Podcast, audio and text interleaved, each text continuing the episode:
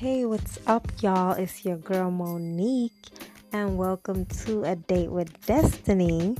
I'm all, always thankful for you, you all tuning in, and um, you know, we truly bless God for who He is. Amen. Um, I hope all of you, you know, have a wonderful weekend, and um, I hope your your Monday. I hope you had a great Monday as well. Well, you know that it's Women's Month. March is Women's Month. So I decided to speak on the different women that, you know, I admire. Now, this whole week, I'm going to start off with the different women that are in the Bible. So I'm going to share with you some you you may have heard of before, some you may not have heard of.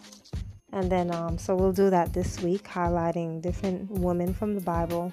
Next week, we'll you know, go over into um, like some R&B because I grew up in the 80s and I grew up listening to Whitney Houston and everything. They just, you know, our parents was always playing that in the house, you know, Whitney Houston, Michael Jackson, Heavy D and the Boyz, LL Cool J.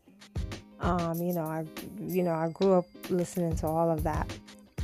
Mostly I just couldn't wait till my father puts on Whitney Houston songs so I could just dance to her songs and everything. Me and my uh, cousins and stuff and friends, you know, when we will have birthday parties and stuff. So, you know, that's where I grew up. And then, of course, in the '90s, now when all these R&B artists have burst out on the on the scene and stuff, um, you know, I admire a lot of those R&B artists. You know, those different women and females and stuff that was doing their thing in the 90s. So, you know, that will be on next week. But this week we're gonna go through the women of the Bible, okay? The different women that are in the Bible. So let's start off with um, Eve. So in Genesis chapter 3, verse 6, it says, When the woman saw that the fruit of the tree was good for food and pleasing to the eye and also desirable for gaining wisdom, she took some and ate it. Eve, the girl who wants it all. Okay, so let's meet Eve. You probably know a dozen girls just like her. She's the girl who has it all. She got a great boyfriend, a great body, a great life. But it doesn't seem like enough to this poor modern Eve. She can't seem to say no to anything.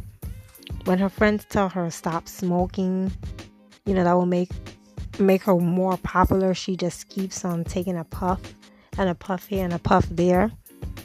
And when they whip out the, the tarot cards at Friday night party, she ignores her conscience and just join in. And what's worse is Eve encourages everyone else to do the wrong thing too.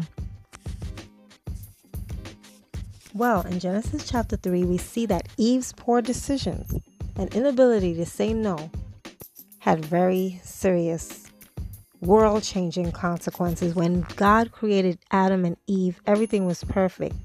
They had the beautiful Garden of Eden. God's provision of food and protection, and their love and friendship with each other and with God. Eve gave it all up when she took the only thing God said she couldn't have the forbidden fruit from one particular tree. When the enemy, Satan, when he had promised this delicious fruit will make her even wise, wise just like God, Eve bought that lie. She bought into the lie. Then she got her husband Adam to take a bite of that apple too. Sin and pain suddenly entered the world, and it all began with Eve trusting the twisted words of the last person in the world that she should have been listening to? Well, you might be saying, thanks a lot, sister.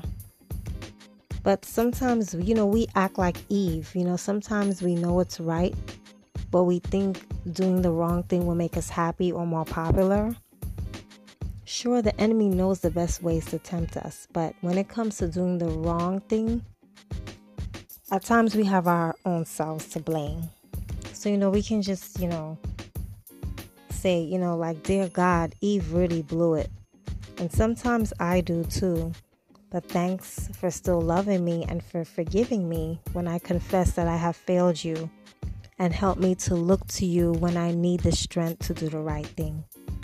In Jesus' name, amen. Okay, and now let's go over to Sarah. Genesis chapter 18, verse 13 says, Then the Lord said to Abraham, Why did Sarah laugh and say, Will I really have a child now that I am old? Sarah, God must be joking, right?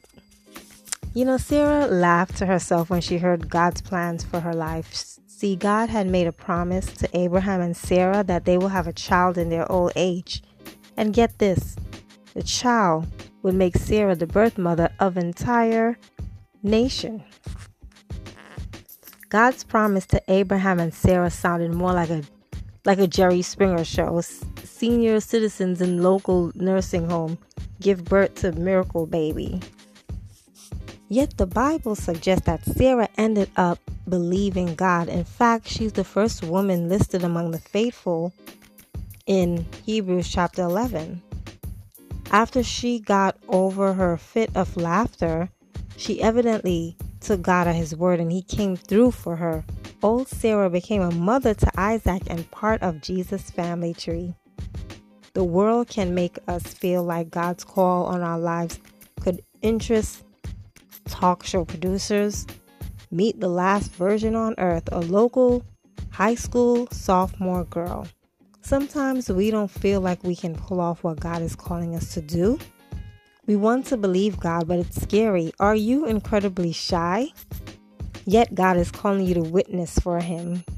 God must be joking, right? Are you sitting at home alone on Friday nights? Yet God says He will bring a Christian guy into your life someday. It's hard to believe his promise and wait patiently for the results.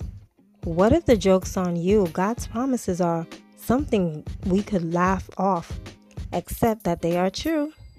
Believe what God tells you, believe what he shows you, believe what he speaks in your in your spirit. Cuz it's solid. Okay, we can count on each and every one of God's promises.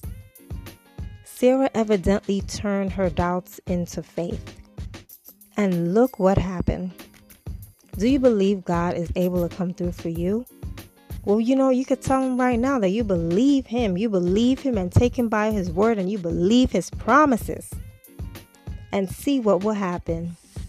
So we can just say, you know, dear God, I know just how Sarah felt, torn between doubt and faith. It's scary at times, but you know what? Today I'm going to take you at your word and every day and act in faith. Show me your promises are true. In Jesus' name, amen. All right, and the last woman for tonight I'm going to speak about in the Bible is Lot's wife. In Genesis 19 chapter 19 verse 26 it says but lot's wife looked back and she became a pillar of salt. Lot's wife leaving the past behind. Flee for your lives. Don't look back. Translation get out of town now. This was the angel's last warning when lot's family made their escape from sin city otherwise known as sodom. Because it was so evil God destroyed the city with burning sulfur raining down from the sky, but he gave Abraham's nephew, Lot, a chance to escape with his family. Unfortunately, Lot's wife looked back and immediately became a pillar of salt as she was covered by the burning sulfur. You know, we may say to ourselves, why did you have to turn around? It's easy to judge Lot's wife for doing something really silly but think about it. Here's Lot's wife leaving all what, she had ever knew behind her while she was running frantic, frantically toward an unknown future. She's leaving everything except what she could carry. Her home, all her stuff, her friends, her whole life was going up in flames behind her. Do you want to turn back for one last look? What is God telling you to run from in your life? When God tells you to move on from certain friendships that are dragging you down, do you immediately go? Or, or do you find yourself still hanging around your old friends, scared to move on? Or picture this a breakup, you're devastated and hoping you'll get back together, even though that person is not good for you. When you get hung up on what might have been, it keeps you from seeing what might be. God has new and better possibilities in your future if you will just only trust Him. That's all we have to do is trust God. Take it from Lot's wife. When it comes to letting go of your past, one look can be your last.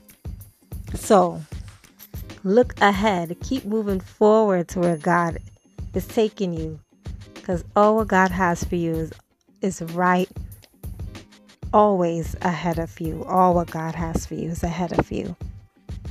So we can just say, Dear God, thank you for loving me enough to get me out of whatever situations that wasn't pleasing to you, God. That that, you know, I find myself in that I shouldn't have been in and help me to leave my past behind so I can enjoy the wonderful and beautiful blessings that you have for me now and in my future. I love you, Jesus, in Jesus' name, and I trust you. Amen. All right, so I hope you all just enjoyed that on tonight, highlighting the woman from the Bible. And again, tomorrow I'm gonna um continue on talking about highlighting three other women that are in the Bible. Okay, there so there's several there's a whole lot of women in the Bible that you know um you know God just want us women to just you know be able to gravitate to their story and, and, and to relate and just to learn a lesson as well, you know. So join me back tomorrow when I highlight three other women from the Bible, all right? So you all stay blessed and uplifted. Love ya. Over and out.